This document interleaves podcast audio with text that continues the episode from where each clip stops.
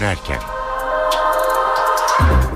İyi akşamlar. Eve dönerken haberler başlıyor. Ben Tayfun Ertan. Günün haberleri ve yorumlarıyla 19.30'a kadar sizlerle beraber olacağız. Günün öne çıkan gelişmelerinin özetiyle başlıyoruz.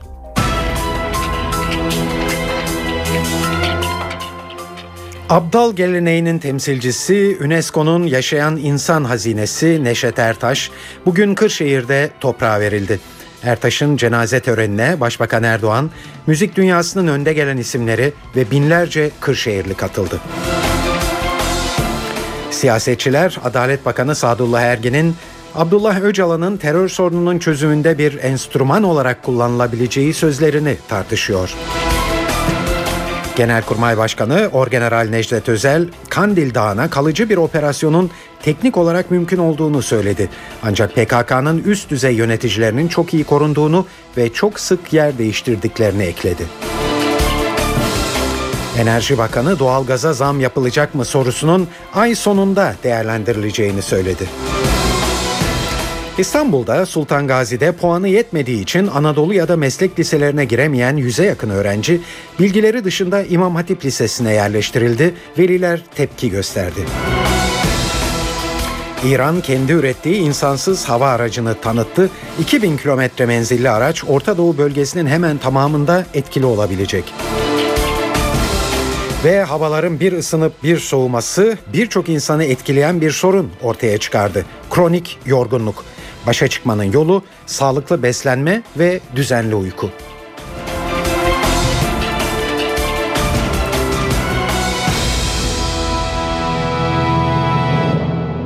Şimdi bu haberlerin ayrıntılarına geçiyoruz. Bozkır'ın tezenesi olarak tanınan halk müziği sanatçısı Ozan Neşet Ertaş bugün son yolculuğuna uğurlandı. Ben halkın sanatçısıyım diyerek devlet sanatçısı unvanını kibarca geri çeviren Ertaş, Abdal geleneğinin temsilcisiydi ve UNESCO tarafından da yaşayan insan hazinesi kabul edilmişti. Yıllarca Almanya'da bir tür sürgün hayatı yaşayan ve değeri ancak ileri yaşlarda biraz olsun anlaşılabilen Ertaş, Kırşehir'de bugün kendi isteği üzerine büyük müzik ustası babasının ayağının dibinde toprağa verildi. Şu garip halimden bilen şiveli nazlım Gönlüm hep seni arıyor neredesin sen Tatlı dillim güler yüzlüm ey ceylan gözlüm Gönlüm hep seni arıyor Neredesin sen Neredesin sen Neşet Ertaş vasiyeti gereği baba ocağında Kırşehir'de toprağa verildi. Cenaze törenine binlerce kişi katıldı. Törene dair notları muhabirimiz Borayhan Gülcü'den alıyoruz. Büyük Usta Bozkır'ın tezenesi Neşet Ertaş bugün Türkiye'ye veda etti. 74 yıl önce yolculuğu, hayat yolculuğu Kırşehir'de başlamıştı. Yine Kırşehir'de düzenlenen cenaze töreniyle son yolculuğuna siyasilerin, sevenlerinin yoğun ilgisiyle uğurlandı. Vasiyeti üzerine babası ünlü Ozan Muharrem Ertaş'ın ayağının hemen yanı başına defnedildi. Daha sonra defnedilen mezarın yerine kendisi için bir anıt mezar yapılacak. Siyasiler, sanatçı dostları Neşet Ertaş'ı bu son yolculuğunda yalnız bırakmadılar. Kimler vardı? Başta Başbakan Tayyip Erdoğan olmak üzere Cumhuriyet Halk Partisi lideri Kemal Kılıçdaroğlu, Kültür Bakanı Ertuğrul Günay, Başbakan Yardımcısı Beşir Atalay, Milliyetçi Hareket Partisi Grup Başkan Vekilleri Oktay Vural ve Mehmet Şandır, Anayasa Mahkemesi Başkanı Haşim Kılıç kendisini yalnız bırakmayan siyasilerdendi. Aynı zamanda sanatçı dostları da tabii ki buradaydı. Başta Orhan Gencebay olmak üzere Sedat Akkiraz, Arif Sağ, Suazi, Ahmet Koç, İzzet Yıldızhan, Kubat, Edip Akbayram kendisini bu son yolculuğunda yalnız bırakmazlar. Başbakan Tayyip Erdoğan oldukça duygu yüklü bir konuşma yaptı Neşet Ertaş'ın bu son yolculuğunda. Her nefis ölümü tadacaktır dedi. Dostumuz, abimiz, türküde öncü için Neşet, Neşet Ertaş, Musalla taşında artık sözü yok, nasihatçi var ifadelerini kullandı. Dünyanın çok boş olduğunu söyledi. Milyonlar boş, trilyonlar boş, makamlar boş ifadesini kullandı. Gideceğimiz yer aynı, aslımıza döneceğiz dedi ve bu sanatın devam et, etmesini yetiştirdik büyüklerinden bekliyorum temennisinde bulundu. O birlik çağrısına çok ihtiyacımız var. Milletimizin, ailesinin başı sağ olsun, yolun açık olsun usta sözleriyle Büyük Usta Neşet Ertaş'ı son yolculuğuna uğurladı. Orayhan Gülcü, NTV Radyo Kırşehir. Evet Neşet Ertaş'ı bugün son yolculuğuna uğurlayanlar arasında kendisini tanıyan ya da ondan yakından etkilenmiş sanatçılar da vardı. Vedat Yıldırım ve Sebahat Akkiraz onlardan sadece ikisiydi. Şimdi onların söylediklerine kulak vereceğiz. Kardeş türkülerden Vedat Yıldırım, Abdal geleneğinin temsilcisi Ertaş'ın öyküsünün aslında görünenin arkasında hüzünlü bir öykü olduğu düşüncesinde. Yani insanlar özellikle son dönemlerde Neşet Ertaş'ı e, o derin insanı sahiplendiler. Ama ne yazık ki bu refahı ancak belli bir son dönemlerinde yaşayabildi. Önceki hayatına baktığınızda aslında gerçekten çok zorluklar çekmiş. Sadece Neşet Ertaş değil aslında. Onun işte e, mensubu olduğu e, Abdal topluluğu. Ben de Ankara'nın işte Kürt köylerindenim. Kızılırmak var. Karşı taraf Abdal köyleriyle e, doluydu. Onları şeylerin biraz biliyorum aslında ben de yani neler yaşadıklarını falan gerçekten biraz horlanan. Çünkü bu insanlar biraz ne derler böyle gönül insanları, zena, sanat, işte ruh dünyası, müzik e, o dilden anlayan ve aslında şey bu dünyevi maddi şeyleri çok bilmeyen. O yüzden de hep fakirlik işte e, şey gibi şeyler çekmişler. Ya düşün Neşet Ertaş gibi bir insan bile son dönemlerinde ancak refah ulaşabildi. E, o yüzden biraz şeydir, hazin bir hikayedir. Ve şimdi de Sebahat Akkiraz'ın sözleriyle Neşet Ertaş. O aptalların içinden çıktı. Onlar çünkü ezilmiş, horlanmış topluluktu. O bir dünya müzisyeni oldu. O çok güzel çaldı, çok da güzel söyledi. Yani dünyada belki bir e, başkası yoktur o özellikleri taşıyan. Çok güzel söyler, güzel çalamaz. Güzel çalar, güzel söyleyemez. Bunların hepsi Neşet Ertaş ustamızda vardı. Bir daha bir Neşet Ertaş gelmez. O halkın dili oldu, halkın aynası oldu. Halka halkı anlattı. Türkülere bakınız derler halkı tanımak isterseniz. O gönülden gönüle gizli yollar dedi. O yolları gördüğünüz gibi milyonlarca insanları etkileyişiyle belli oluyor. Dünyada 3-5 solisten biri sanki o sesini kullanabilmek özgürce sazıyla yine öylesine e, o e, türkü tadını o bozlak diyarının kendine has e, bir ekoldur. Hep hayran olmuşumdur. Onun türküleriyle aşık olundu, sevdalanıldı sitem edildi, e, küstürdüm goynumu barışamadım delirdi kendi kendine küskünlüğe varana kadar insanları anlattı. Ertaş 1938'de Kırşehir'de doğdu.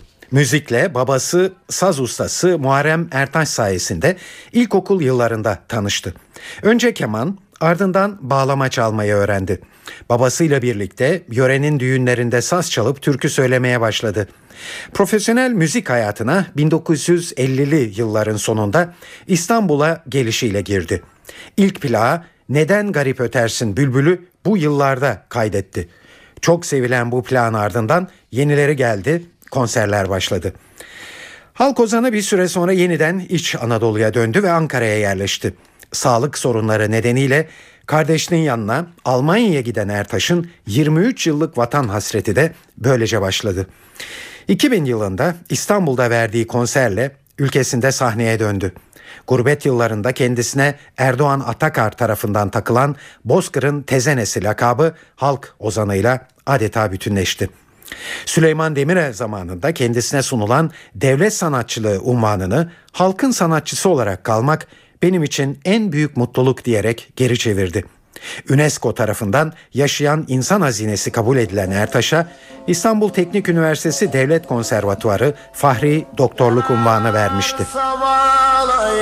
gülersem güler bütün dertlerimi anlayıp gönlümü biler Sanki kalbimi bilerek yüzüme güler Gönlüm hep seni arıyor. Neredesin sen? Neredesin sen? Saat 18.10 NTV Radyo'da eve dönerken haberleri dinliyorsunuz.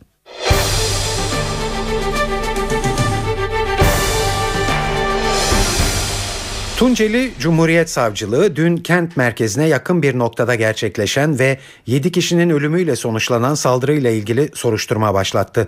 3 kişi gözaltına alındı. Olayın ardından bölgede operasyon başlatıldı. Jandarma Genel Komutanı Bekir Kalyoncu da Tunceli'ye gitti. Kentteki hareketliliği ve soruşturma safhasına ilişkin notları NTV bölge temsilcisi Nizamettin Kaplan anlatıyor.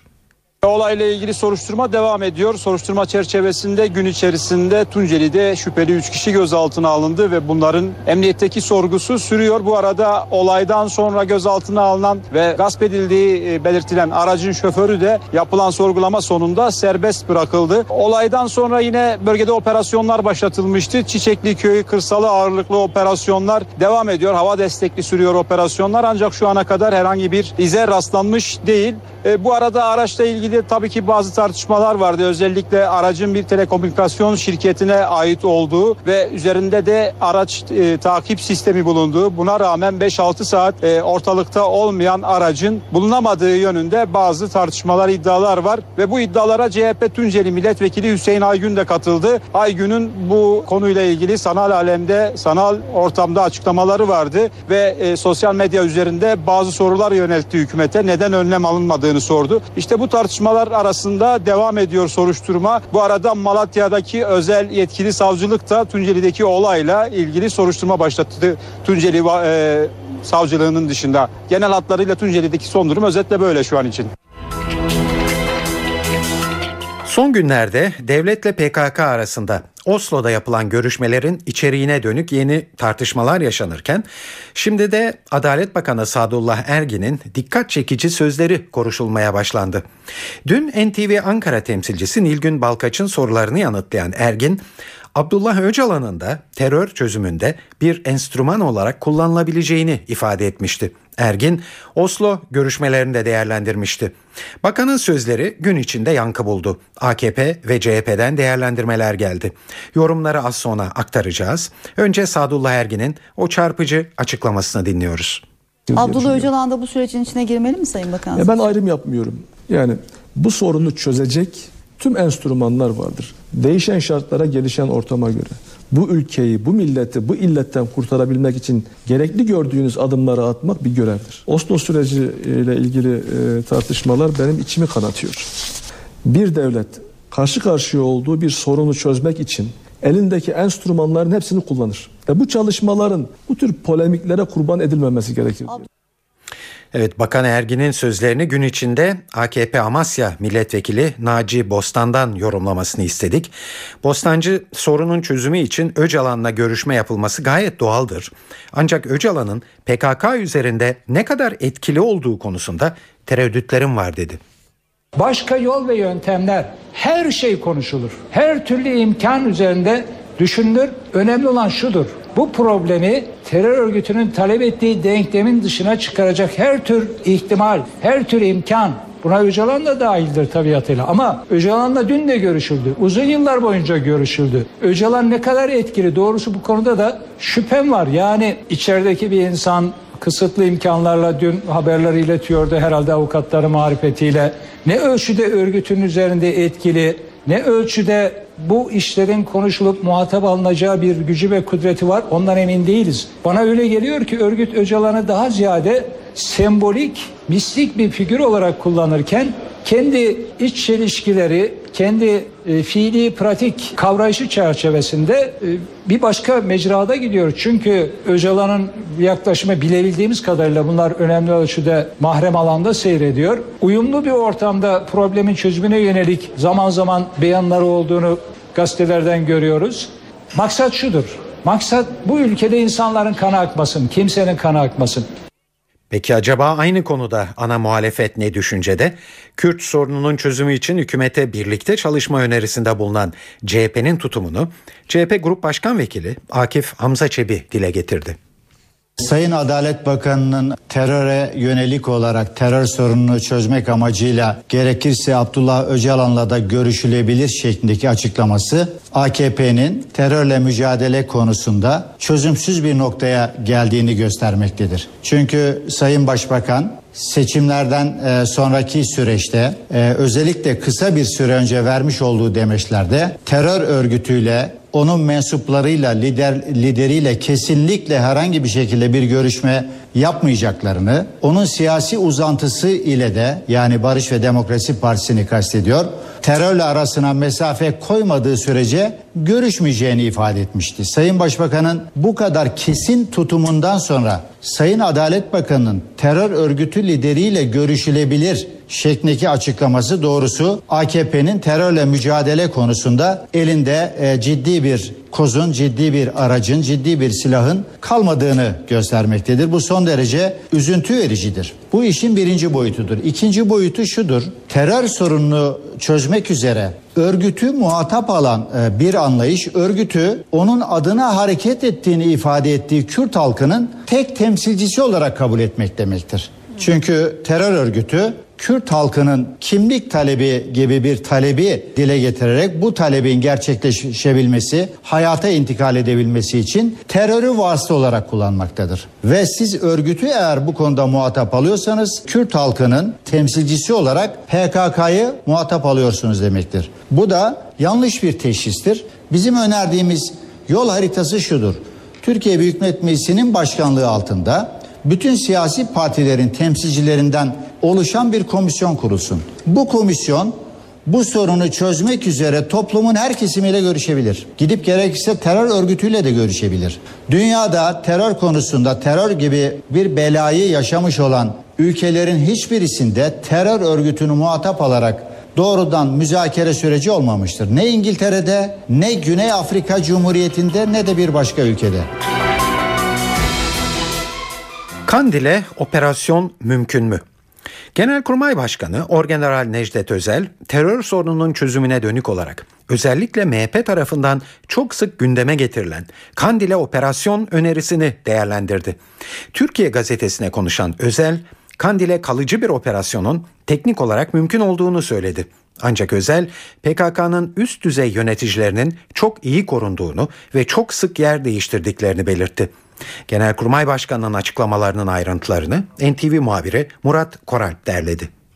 Genelkurmay Başkanı Orgeneral Necdet Özel Türkiye gazetesine açıklamalarda bulundu. Kandil'e kalıcı bir operasyonun teknik olarak mümkün olduğunu söyledi. PKK'nın üst düzey yöneticilerinin çok iyi korunduğunu ve çok sık yer değiştirdiklerini belirten Orgeneral Özel lider kadroyu etkisiz hale getirmek için çalıştıklarını kaydetti. Son dönemde sıkça gündeme getirilen ve eleştirilen istihbarat konusunda da Orgeneral Özel MIT ve emniyetle istihbarat paylaşımı konusunda herhangi bir zafiyet olmadığını söyledi. Ancak Amerika'dan alınan istihbarat desteğinin sınırlı ölçüde olduğunu dile getirdi. 18 Eylül'de 10 askerin şehit olduğu Bingöl'deki saldırıda istihbarat zafiyeti olup olmadığına, örgütün asker sevkiyatı hakkındaki istihbaratı nasıl elde ettiğine ilişkinse Özel, olay öncesinde teröristler tarafından bu olaya yönelik somut herhangi bir duyum veya bilgi alınmadığını söyledi. Orgeneral Özel konvoy bilgisinin sızmasını önlemek için intikal günü zaman aldatmacası tedbirinin uygulandığını belirtti. Özellikle MHP sözcüleri tarafından son dönemde sıkça dile getirilen olağanüstü hal uygulamasının ise siyasi bir karar olduğunu belirtti. Teröre dış destek olup olmadığına yönelik bir soruya ise Suriye ve İran'da örgüt kampları olduğunu ve eğitim verildiğini belirterek hiçbir terör örgütü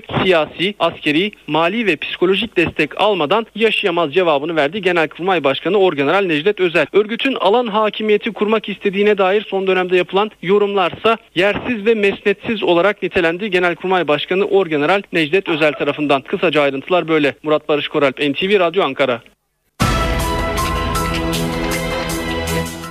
Doğalgaza zam yapılacak mı? Hükümetin akaryakıt ve alkollü içkilerde ÖTV artışına gitmesinin ardından son birkaç gündür bu soruya yanıt aranmaktaydı.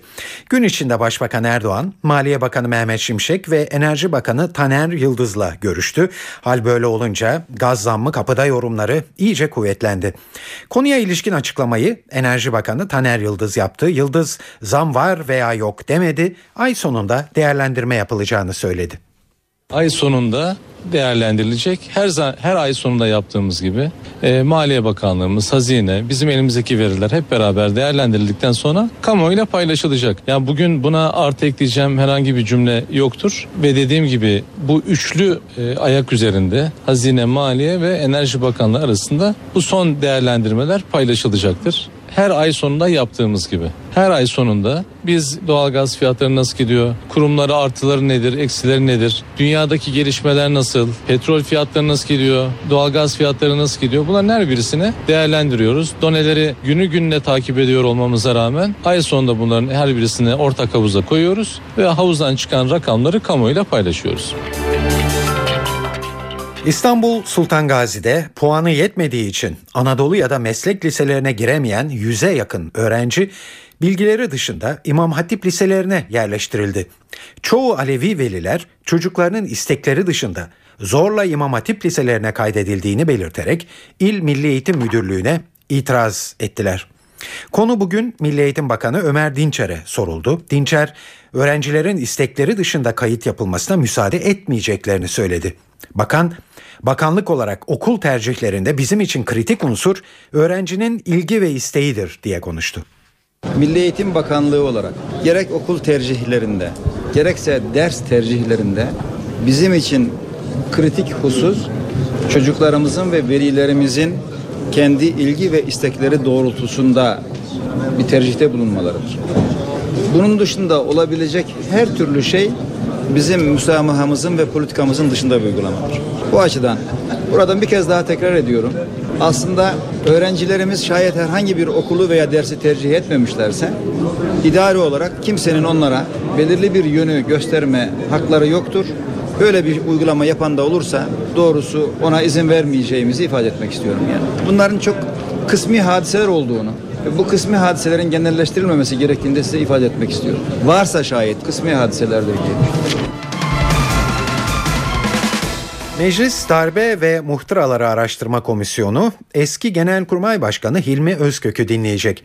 Ergenekon ve balyoz davalarıyla ilgili dikkat çekici açıklamalarla gündeme gelen Özkök, komisyona bu kez 12 Eylül darbesine ilişkin bildiklerini anlatacak. Bunun için bir tarih de belirlendi. Ayrıntıları NTV muhabiri Murat Koralp anlatıyor. Şaşırtıcı bir gelişme bu. Neden şaşırtıcı? Çünkü 28 Şubat veya günümüze ilişkin darbe iddialarıyla ilgili değil, 12 Eylül darbesine ilişkin Meclis Darbe Komisyonu emekli Genelkurmay Başkanı Hilmi Özkök'ün ifadesine başvuracak. Tarih olarak da 4 Ekim belirlenmiş durumda. Aslında 4 Ekim'de 28 Şubat Komisyonu'nun gazetecileri, medya patronlarını dinlemesi bekleniyordu. Ancak 12 Eylül'e ilişkin kurulan alt komisyonda emekli Genelkurmay Başkanı Hilmi Özkök'ün 12 Eylül dönemine ilişkin görüşlerine başvuracak başvuracak. Balyoz davasında eğer çağrılsaydım gelirdim ifade verirdim ifadesini kullanmıştı eski Genelkurmay Başkanı Hilmi Özkök. Darbe komisyonuna çağrıldı ancak tekrar hatırlatmakta fayda var. 12 Eylül darbesine ilişkin görüşlerini paylaşacak. Çünkü 12 Eylül darbesine ilişkin alt komisyona çağrıldı. Hilmi Özkök'ün bu ziyaretini 4 Ekim'de gerçekleştirmesi bekleniyor.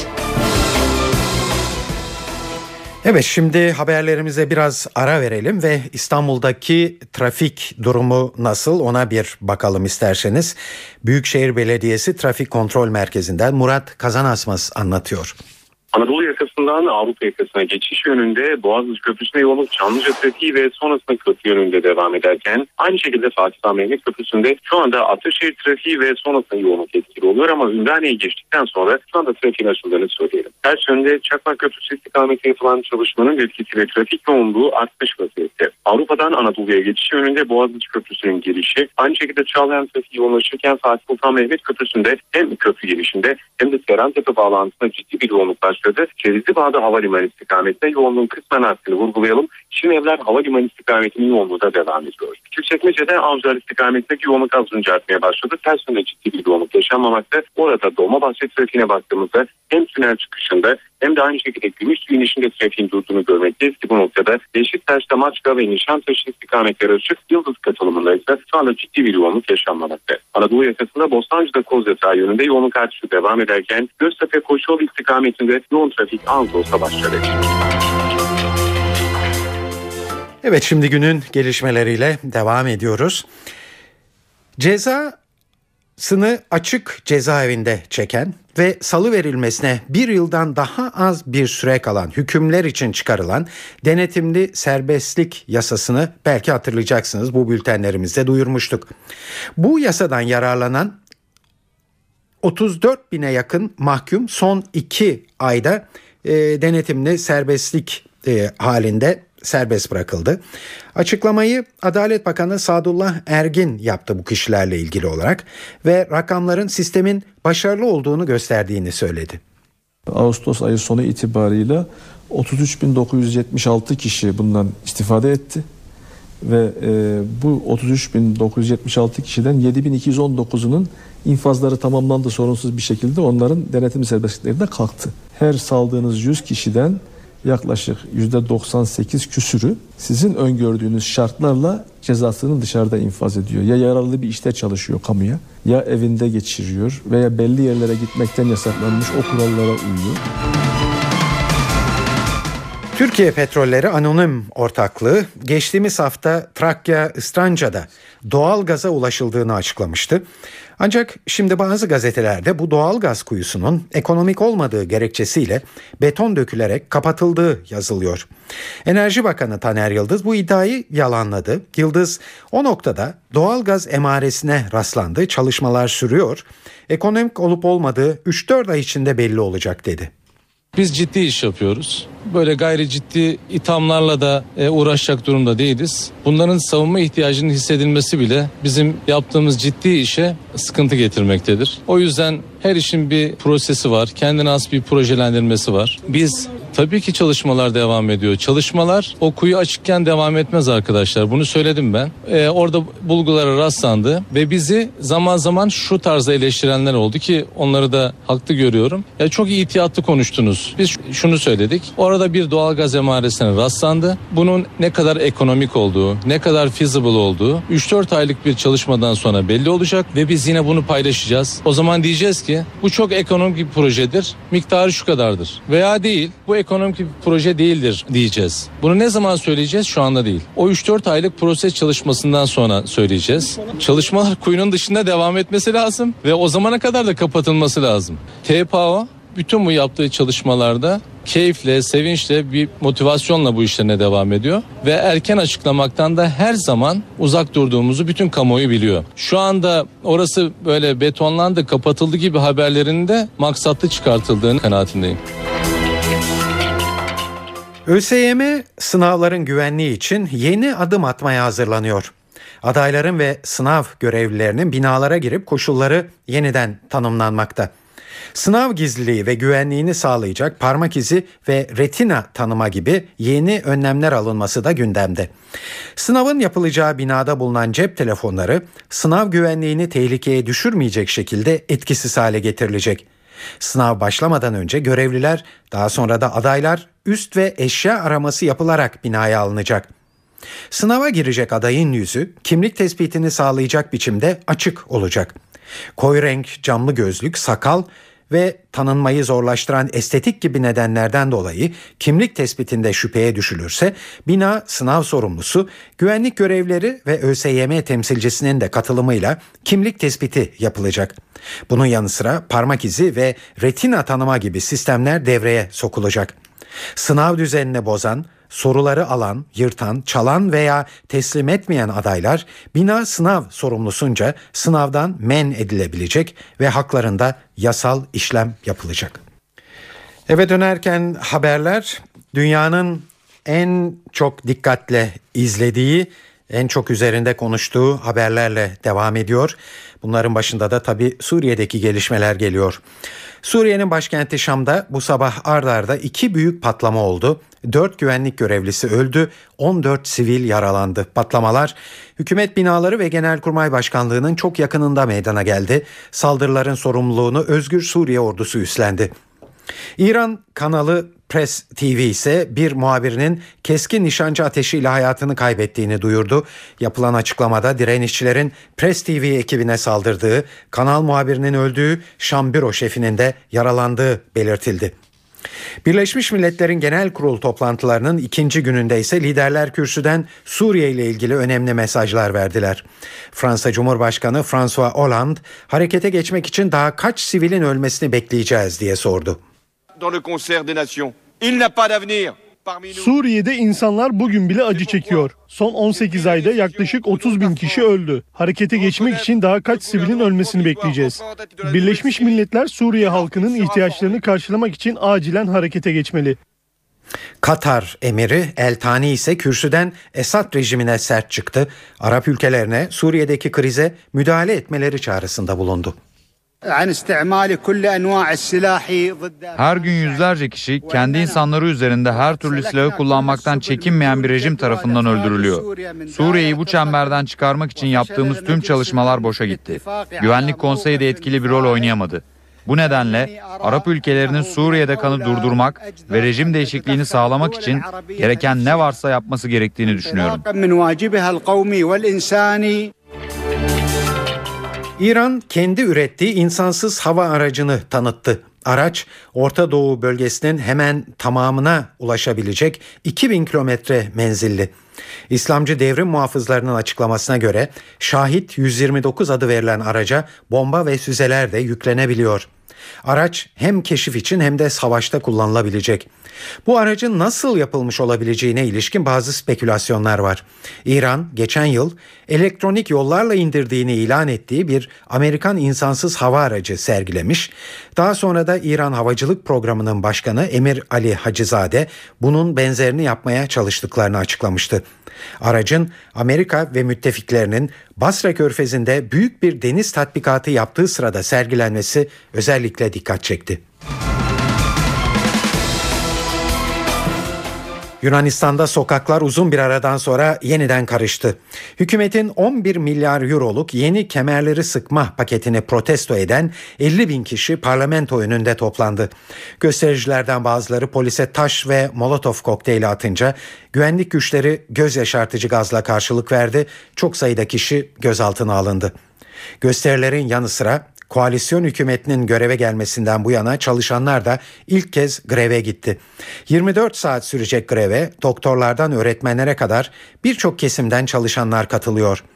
Yunanistan hükümeti Avrupa Birliği ve IMF'den 31 milyar euroluk yeni kredi dilimini almak için 11 milyar euroluk kesintileri uygulamaya koymak zorunda.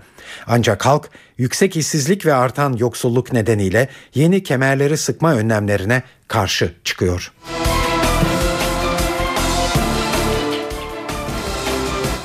Ekonomik darboğazda olan İspanya'da da sokaklar karıştı. Başkent Madrid'de alışık olmadık görüntüler kameralara yansıdı.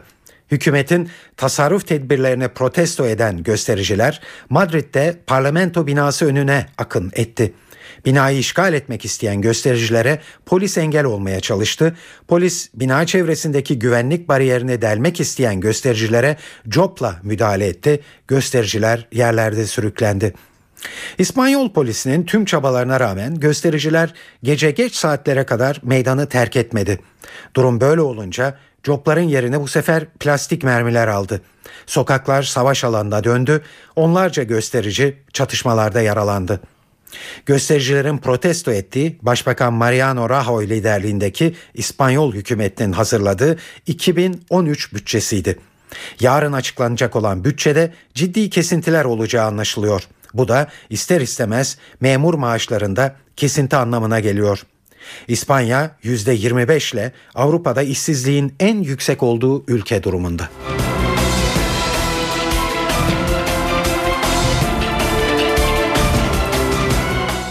Evet şimdi de para ve sermaye piyasalarında bugünkü gelişmeleri yansıtacağız sizlere. CNBC'den Enis Şenerdam anlatıyor. Küresel piyasalar Avrupa'yı yakından takip etmeye devam ediyor. Sorunlu ülkelerde hükümetlerin kemer sıkma politikalarına karşı halk tepkileri giderek büyüyor. Dün İspanya'daki gösterilere polis müdahale etmek zorunda kalmıştı. Bugün de Yunanistan'da genel grev vardı. Büyüyen protestoların siyasilerin elini zayıflattığı görüşü borsaları olumsuz etkiliyor. Avrupa'da endeksler %3 üzerinde düştü. Yurt dışındaki olumsuz hava İMKB'yi de etkiledi. Günün ilk yarısında Avrupa'dan olumlu ayrışan İMKB ikinci seansta daha hızlı bir düşüş yaşadı ve günü %1.67 kayıpla 66.675 seviyesinden kapattı. Para piyasalarında Euro dolar yine Avrupa'daki belirsizliklere bağlı olarak 1.28.50'nin altına gerilerken dolar TL'ye görece yatay kaldı ve 1.79'dan kapandı. TL Euro karşısında ise hafif değerlendi ve Euro TL günü 2.30'dan tamamladı. Analistler TL'de yaşanan sınırlı değer kazancının trende dönüşmesini beklemiyor ve sıkışık bantlı hareket öngörüyor. Tahvil piyasasında ise hazinenin dün gerçekleştirdiği tahvil ihalelerine gelen güçlü taleple güne oldukça olumlu başlamıştı. Ancak tüm piyasalarda yaşanan satış baskısı tahvile de yansıdı ve gösterge faiz günü %7.60'a yükselerek tamamladı. Bilim kurgu gerçeğe dönüşüyor. Google'ın işbirliğiyle tasarlanan şoförsüz otomobillerin Amerika'nın Kaliforniya eyaletinde yollara çıkmasına bir adım daha yaklaşıldı.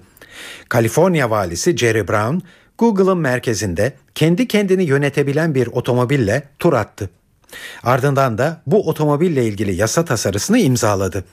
Tasarıyla şoförsüz eyaletlerin, otomobillerin eyaletin cadde ve sokaklarında kullanılabilmesi için gerekli güvenlik kuralları belirlenecek. Tasarının imzalanması sırasında Google'ın kurucu üyesi Sergey Brin de hazır bulundu. Brin, şoförsüz araçların yolları daha güvenli hale getireceğini söyledi. We want to biz dünyayı geliştiren teknolojiler üretmek istiyoruz. Şoförsüz otomobiller de bunun bir örneği. Bu teknoloji yolları daha güvenli hale getirecek. Trafik azalacak. Engelli ve yaşlılar için de büyük kolaylık olacak. Evet Google'ın işbirliğiyle tasarlanan şoförsüz otomobil bilgisayar ve sensör aracılığıyla çalışıyor. Google şoförsüz otomobillerin 10 yıl içinde piyasaya çıkmasını öngörüyor.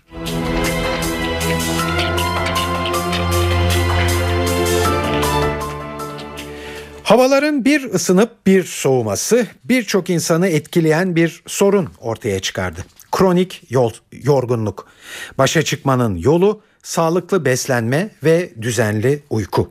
Ancak iç hastalıkları uzmanı Doktor Özgür Mollaoğlu'nun bir uyarısı da var. Kronik yorgunluk iki haftadan uzun sürüyorsa başka hastalıkların habercisi de olabilir. Uyum süreci tatilden çıkmış insanların işe dönüşleri, günlerin kısalması, havanın erken kararması, buna uyku saatleriyle ilgili bir adaptasyon sürecinin yaşanması gibi birçok sebep sayılabilir. 1-2 hafta kadar süren kas ağrıları, baş ağrıları, konsantrasyon güçlüğü, kendimi işime veremiyorum, kendimi toparlayamıyorum gibi, sabah yataktan kalkamıyorum gibi şikayetlerle gelen e, insanlarda oluyor. Bu tip bir yorgunluk, mevsim geçişi yorgunluğunu yaklaşık iki haftada insanların atlatmasını bekliyoruz. Eğer bu bundan daha uzun sürecek olursa yorgunluk sebepleri arasında ciddi e, tıbbi hastalıklar olabilir.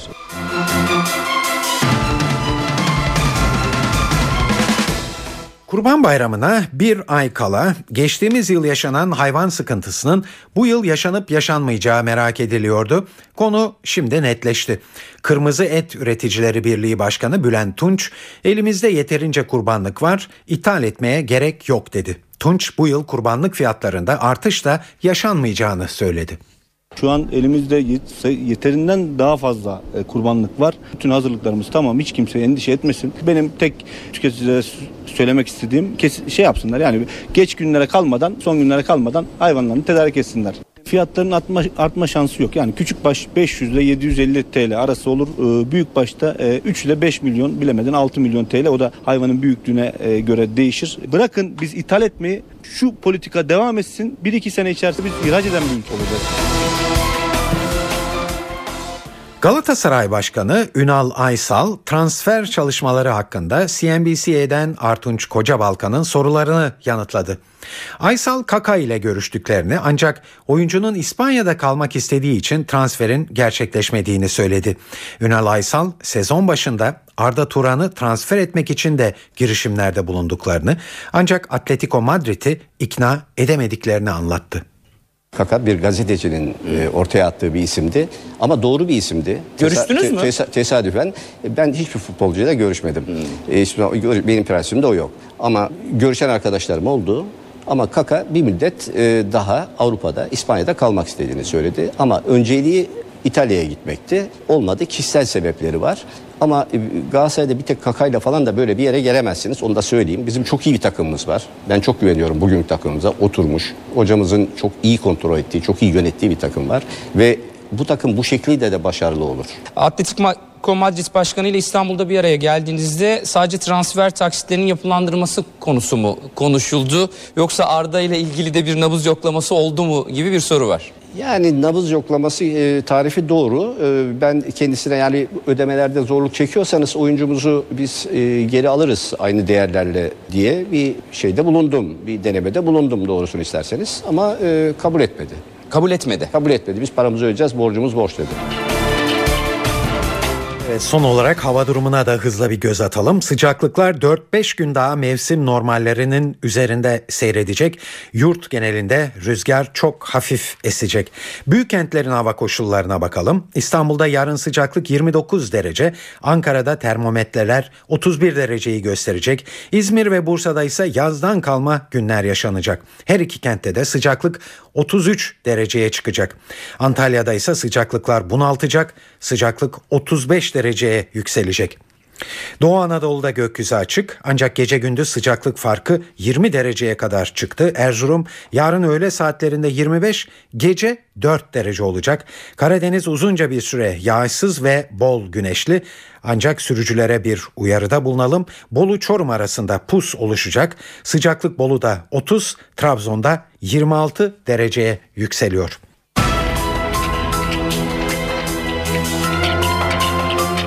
Abdal geleneğinin temsilcisi UNESCO'nun yaşayan insan hazinesi Neşet Ertaş bugün Kırşehir'de toprağa verildi. Ertaş'ın cenaze törenine Başbakan Erdoğan, müzik dünyasının önde gelen isimleri ve binlerce Kırşehirli katıldı. Siyasetçiler Adalet Bakanı Sadullah Ergin'in Abdullah Öcalan'ın terör sorununun çözümünde bir enstrüman olarak kullanılabileceği sözlerini tartıştı. Genelkurmay Başkanı Orgeneral Necdet Özel, Kandil Dağı'na kalıcı bir operasyonun teknik olarak mümkün olduğunu söyledi. Ancak PKK'nın üst düzey yöneticilerinin çok iyi korunduğunu ve çok sık yer değiştirdiklerini belirtti. Ve İstanbul Sultan Gazi'de puanı yetmediği için Anadolu ya da meslek liselerine giremeyen yüze yakın öğrenci bilgileri dışında İmam Hatip liselerine yerleştirildi. Veliler tepki gösterdi.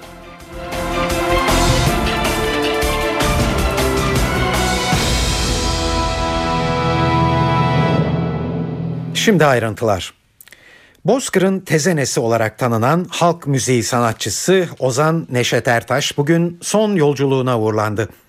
Ben halkın sanatçısıyım diyerek devlet sanatçısı ünvanını kibarca geri çeviren Ertaş, Abdal geleneğinin temsilcisiydi ve UNESCO tarafından da yaşayan insan hazinesi kabul edilmişti. Yıllarca Almanya'da bir tür sürgün hayatı yaşayan ve değeri ancak ileriki yaşlarında biraz olsun anlaşılabilen Ertaş, Kırşehir'de bugün kendi isteği üzerine büyük müzik ustası babasının ayağın dibinde toprağa verildi. Hep sen mi yandım, ben de gülemedim, yalan dünyada, sen beni görünce mutlu mu sandım Ömrümü boş yere çalan dünyada Neşet Ertaş vasiyeti gereği baba ocağında Kırşehir'de toprağa verildi bugün. Cenaze törenine binlerce kişi katıldı. Törene dair notları muhabirimiz Borayhan Gülcü'den alıyoruz.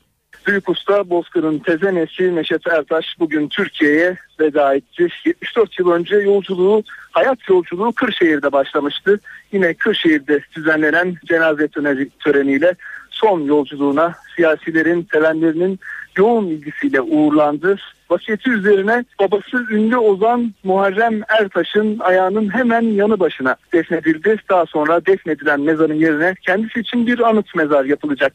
Siyasiler, sanatçı dostları Neşet Ertaş'ı bu son yolculuğunda yalnız bırakmadılar. Kimler vardı? Başta Başbakan Tayyip Erdoğan olmak üzere Cumhuriyet Halk Partisi lideri Kemal Kılıçdaroğlu, Kültür Bakanı Ertuğrul Günay, Başbakan Yardımcısı Beşir Atalay, Milliyetçi Hareket Partisi Grup Başkan Vekilleri Oktay Vural ve Mehmet Şandır, Anayasa Mahkemesi Başkanı Haşim Kılıç kendisini yalnız bırakmayan siyasilerdendi. Aynı zamanda sanatçı dostları da tabii ki buradaydı. Başta Orhan Gencebay olmak üzere Sedat Akkiraz, Arif Sağ, Suazi, Ahmet Koç, İzzet Yıldızhan, Kubat, Edip Akbayram kendisini bu son yolculuğunda yalnız bırakmazlar. Başbakan Tayyip Erdoğan oldukça duygu yüklü bir konuşma yaptı Neşet Ertaş'ın bu son yolculuğunda. Her nefis ölümü tadacaktır dedi. Dostumuz, abimiz, türküde öncü için Neşet, Neşet Ertaş Musalla Taşı'nda artık sözü yok, nasihatçi var ifadelerini kullandı. Dünyanın çok boş olduğunu söyledi. Milyonlar boş, trilyonlar boş, makamlar boş ifadesini kullandı. Gideceğimiz yer aynı, aslımıza döneceğiz dedi ve bu sanatın devam et, etmesini yetiştirdiklerinden bekliyorum temennisinde bulundu. O birlik çağrısına çok ihtiyacımız var. Milletimizin, ailesinin başı sağ olsun, yolun açık olsun usta sözleriyle büyük usta Neşet Ertaş'ı son yolculuğuna uğurladı. Borayhan Gülcü, NTV Radyo Kırşehir. Evet Neşet Ertaş'ı uğurlayanlar arasında kendisini tanıyan ya da ondan yakından etkilenmiş sanatçılar da vardı. Vedat Yıldırım ve Sebat Akkiraz, Akkiraz onlardan sadece ikisiydi. Şimdi onların söylediklerine kulak verelim. Kardeş türkülerden Vedat Yıldırım, Abdal geleneğinin temsilcisi Ertaş'ın öyküsünün aslında görünenin ötesinde hüzünlü bir öykü olduğu düşüncesinde. Yani insanlar özellikle son dönemlerde Neşet Ertaş'ı e, o derin insanı sahiplendiler. Ama ne yazık ki bu refahı ancak belli bir son dönemlerinde yaşayabildi. Önceki hayatına baktığımızda aslında gerçekten çok zorluklar çekmiş. Sadece Neşet Ertaş değil aslında. Onun işte e, mensubu olduğu e, Abdal topluluğu. Ben de Ankara'nın işte Kürt köylerindenim. Kızırmak var. Karşı taraf Abdal köyleriyle e, doluydu. Onları şeylerin biraz biliyorum aslında ben de yani neler yaşadıklarını falan gerçekten biraz horlanan. Çünkü bu insanlar biraz ne derler böyle gönül insanları, zena, sanat, işte ruh dünyası, müzik e, o dilden anlayan ve aslında şey bu dünyevi maddi şeyleri çok bilmeyen. O yüzden de fakirlik işte e, şey gibi şeyler çekmişler. Ya düşün Neşet Ertaş gibi bir insan bile son dönemlerinde ancak refah ulaşabildi. E, o yüzden biraz şeydir, hazin bir hikayedir. Ve şimdi de Sebahat Akkiraz'ın sözleriyle Neşat Ertaş. O aptalların içinden çıktı. Onlar çünkü ezilmiş, horlanmış topluluktu. O bir dünya müzisyeni oldu.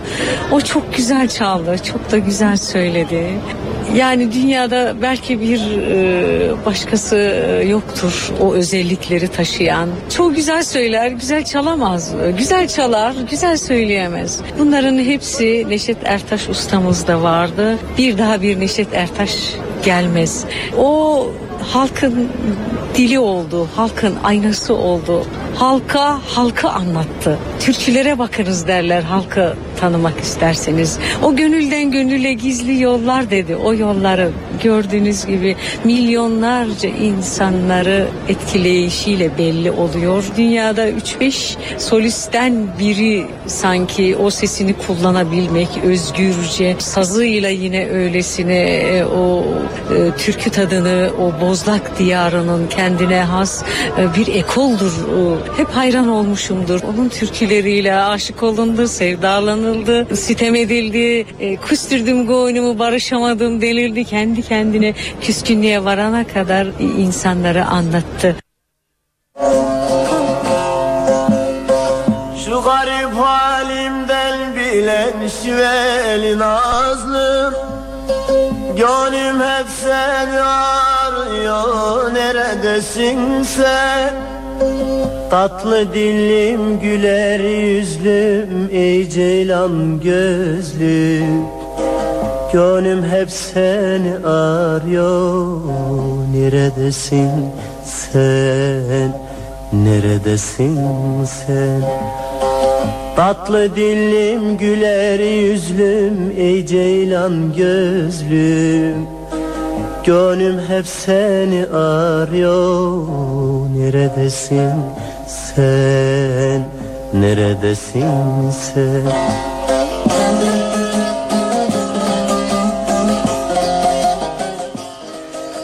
Evet saat 19.08 NTV Radyo'da eve dönerken haberleri dinliyorsunuz.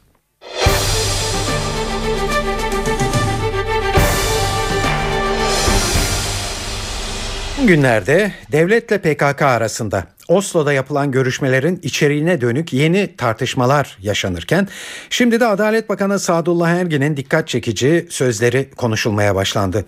Dün NTV Ankara temsilcisi Nilgün Balkaç'ın sorularını yanıtlayan Ergin, Abdullah Öcalan'ın da terör çözümünde bir enstrüman olarak kullanılabileceğini ifade etti. Ergin, Oslo görüşmelerini de değerlendirdi. Bakanın sözleri gün içinde yankı buldu. AKP ve CHP'den değerlendirmeler geldi. Yorumlara geçmeden önce Sadullah Ergin'in o çarpıcı sözlerini dinliyoruz. Abdullah Öcalan da bu sürecin içine girmeli mi Sayın Bakan? Ya ben ayrım yapmıyorum. Yani bu sorunu çözecek tüm enstrümanlar vardır. Değişen şartlara, gelişen ortama göre bu ülkeyi, bu milleti bu illetten kurtarabilmek için gerekli gördüğünüz adımları atmak bir görevdir. Oslo süreci ile ilgili e, tartışmalar benim içimi kanatıyor. Bir devlet karşı karşıya olduğu bir sorunu çözmek için elindeki enstrümanların hepsini kullanır. E bu çalışmaların bu tür polemiklere kurban edilmemesi gerekir. Diyor. Evet Bakan Ergin'in sözlerini gün içinde AKP Amasya Milletvekili Naci Bostancı'nın yorumlamasını istedik. Bostancı sorunun çözümü için Öcalan'la görüşme yapılması gayet doğaldır. Ancak Öcalan'ın PKK üzerinde ne kadar etkili olduğu konusunda tereddütlerim var dedi. Başka yol ve yöntemler her şey konuşulur. Her türlü imkan üzerinde düşünülür. Önemli olan şudur. Bu problemi terör örgütünün talep ettiği denklemin dışına çıkaracak her tür ihtimal, her tür imkan Buna Öcalan da dahildir tabiatıyla ama Öcalan'la dün de görüşüldü. Uzun yıllar boyunca görüşüldü. Öcalan ne kadar etkili doğrusu bu konuda da şüphem var. Yani içerideki bir insan kısıtlı imkanlarla dün haberleri iletiyordu herhalde avukatları marifetiyle. Ne ölçüde örgütün üzerinde etkili, ne ölçüde bu işlerin konuşulup muhatap alınacağı bir gücü ve kudreti var ondan emin değiliz. Bana öyle geliyor ki örgüt Öcalan'ı daha ziyade sembolik, mistik bir figür olarak kullanırken kendi iç çelişkileri, kendi e, fiili pratik kavrayışı çerçevesinde e, bir başka mecrada gidiyor. Çünkü Öcalan'ın yaklaşımı bilebildiğimiz kadarıyla bunlar önemli ölçüde mahrem alanda seyrediyor. Uyumlu bir ortamda problemin çözümüne yönelik zaman zaman beyanları olduğunu gazetelerden görüyoruz. Maksat şudur. Maksat bu ülkede insanların kanı akmasın, kimsenin kanı akmasın. Aynı konuda Cumhuriyet Halk Partisi'nin tutumunu parti grup başkan vekili Akif Hamza Çebi dile getirdi. Sayın Adalet Bakanı'nın teröre yönelik olarak terör sorununu çözmek amacıyla gerekirse Abdullah Öcalan'la da görüşülebilir şeklindeki açıklaması AKP'nin terörle mücadele konusunda çözümsüz bir noktaya geldiğini göstermektedir. Çünkü Sayın Başbakan seçimlerden e, sonraki süreçte e, özellikle kısa bir süre önce vermiş olduğu demeçlerde terör örgütüyle onun mensuplarıyla lider lideriyle kesinlikle herhangi bir şekilde bir görüşme yapmayacaklarını, onun siyasi uzantısı ile de yani Barış ve Demokrasi Partisi'ni kastediyor, terörle arasına mesafe koymadığı sürece görüşmeyeceğini ifade etmişti. Sayın Başbakan'ın bu kadar kesin tutumundan sonra Sayın Adalet Bakanı'nın terör örgütü lideriyle görüşülebilir şeklindeki açıklaması doğrusu AKP'nin terörle mücadele konusunda elinde e, ciddi bir kozun, ciddi bir aracın, ciddi bir silahın kalmadığını göstermektedir. Bu son derece üzüntü vericidir. Bu işin birinci boyutudur. İkinci boyutu şudur. Terör sorununu çözmek üzere örgütü muhatap alan e, bir anlayış, örgütü onun adına hareket ettiğini ifade ettiği Kürt halkının tek temsilcisi olarak kabul etmek demektir. Çünkü terör örgütü Kürt halkının kimlik talebi gibi bir talebi dile getirerek bu talebin gerçekleşebilmesi, hayata intikal edebilmesi için terörü vasıta olarak kullanmaktadır. Ve siz örgütü eğer bu konuda muhatap alıyorsanız Kürt halkının temsilcisi olarak PKK'yı muhatap alıyorsunuz demektir. Bu da yanlış bir teşhistir. Bizim önerdiğimiz yol haritası şudur. Türkiye Büyük Millet Meclisi'nin başkanlığı altında bütün siyasi partilerin temsilcilerinden oluşan bir komisyon kurulsun. Bu komisyon bu sorunu çözmek üzere toplumun her kesimiyle görüşebilir. Gidip gerekirse terör örgütüyle de görüşebilir. Dünyada terör konusunda terör gibi bir belayı yaşamış olan ülkelerin hiçbirisinde terör örgütünü muhatap alarak doğrudan müzakere süreci olmamıştır. Ne İngiltere'de, ne Güney Afrika Cumhuriyeti'nde ne de bir başka ülkede. İstanbul Sultan Gazi'de puanı yetmediği için Anadolu ya da meslek liselerine giremeyen yüze yakın öğrenci bilgileri dışında İmam Hatip liselerine yerleştirildi.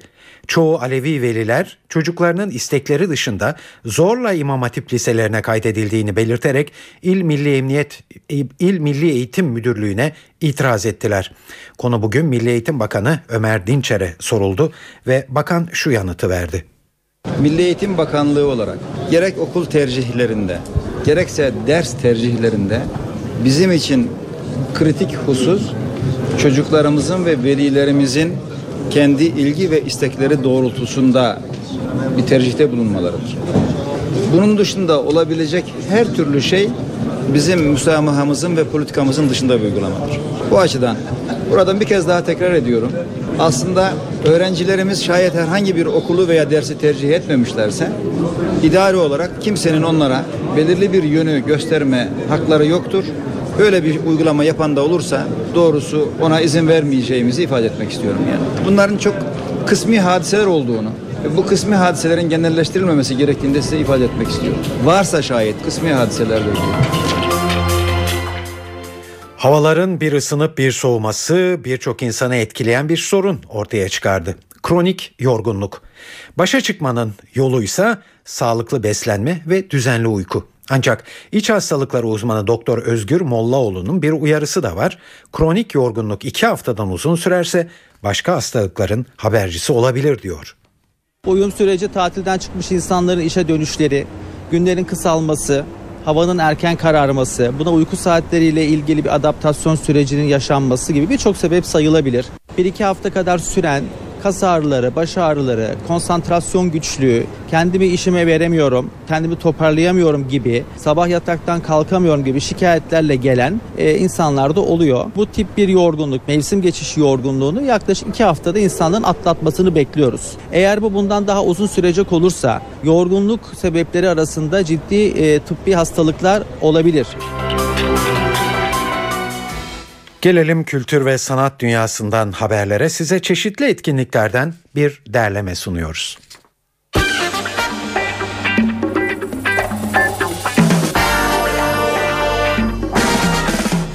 NTV Radyo'nun Telli Kitap adlı programı bugün Garaj İstanbul'dan canlı yayınlanacak.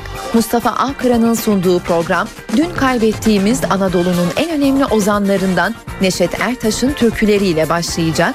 Sonra sahneye 4 saz tek ses projesiyle Birol Topaloğlu gelecek. Garaj İstanbul'a gidemeyecekseniz Telli Kitabı bu gece saat 21'den itibaren NTV Radyo'dan canlı olarak dinleyebilirsiniz. Saksafon ustası Peter Brewer da dörtlüsüyle bugün Nardis Jazz Club'da olacak. Konseri saat 21.30'da. Brezilya müziğinin Türkiye'deki ustası Josie Levy de Getto'da konser veriyor. Bu konserin başlama saati de 21.30. İkinci katta ise Limonat adlı oyunu izleyebilirsiniz. Sami Berat Marçalı'nın yazdığı oyun bir ailenin dağılma hikayesine odaklanıyor. Oyunda Deniz Türkali, Heves Duygu Tüzün, Banu Çiçek Barutçugil, Barış Gönenen, Tevfik Şahin ve Sezgi Mengi oynuyor. Oyunun başlama saati 20.30. İstanbul dışındaki etkinliklere de bakalım. Balkan müziğinin efsane ismi Goran Bregovic, 5 yıl aradan sonra bu akşam Ankara'da Vişnelik Çam Amfi'de hayranlarıyla buluşacak. Bregovic sahneye The Wedding and the Funeral Band'e çıkacak. Emir Kusturica imzalı Çingeneler Zamanı, Arizona Rüyası ve Yeraltı gibi filmlerin klasikleşmiş müziklerine imza atan Goran Bregovic, müzik hayatına sığdırdığı 21'in üzerinde albümünün en güzel parçalarıyla Ankaralılara keyifli bir gece yaşatacak. Konser saat 19'da başlayacak. Ankara'nın bugünkü bir diğer önemli konuğu Fazıl Say. Dünyaca ünlü besteci piyanistin konseri saat 20'de ODTÜ Kültür ve Kongre Merkezi Kemal Kurdaş Salonu'nda. Gazeteci yazar Yılmaz Özdil'in aynı adlı eserinden uyarlanan İsim Şehir Hayvan adlı kabare bugün Adana'daki tiyatro severlerle buluşuyor. Adana Doğal Park Amfiteyatrosu'ndaki oyunun başlama saati 21. Eğer evde olacaksanız CNBC'de Julie Julia adlı filmi izleyebilirsiniz. Bir Fransız yemekleri kitabının yazarı ve ilk televizyon şeflerinden Julia Child'la 30 küsür yaşında bir yazar olan Julie Powell'ın birbirine paralel öyküsünü anlatan filmde Meryl Streep ve Amy Adams rol alıyor. Filmin başlama saati 22. Öncesinde ise saat 19'da Better With You, 20'de Hot in Cleveland ve 21'de The Leverage adlı diziler ekranda olacak. E2'de saat 22'de Conan, 23'te Workaholics, 23.30'da da Beavis and Butthead var. Star'da da saat 20'de Muhteşem Yüzyıl, 23.15'te de İşler Güçler adlı dizilerin yeni bölümleri ekrana gelecek. Evet 19.24 saat NTV Radyo'da eve dönerken haberler bu akşam burada sona eriyor. E, bu yayının e, editörlüğünü Sevan Kazancı yaptı. Stüdyo teknisyenliğini ise İsmet Tokdemir. Ben Tayfun Ertan. Hepinize iyi akşamlar diliyorum. Hoşçakalın. NTV Radyo